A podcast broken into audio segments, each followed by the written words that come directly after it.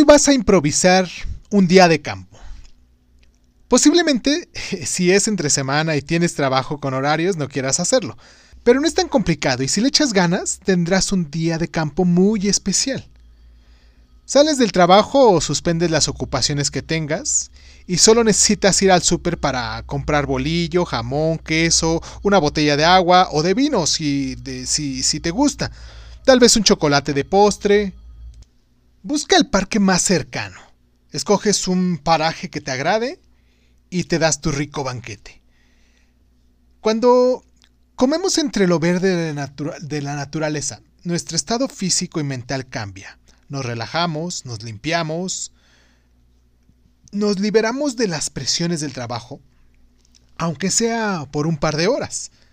Por eso es que te recomiendo hacer esto en un día de trabajo normal, que es mejor.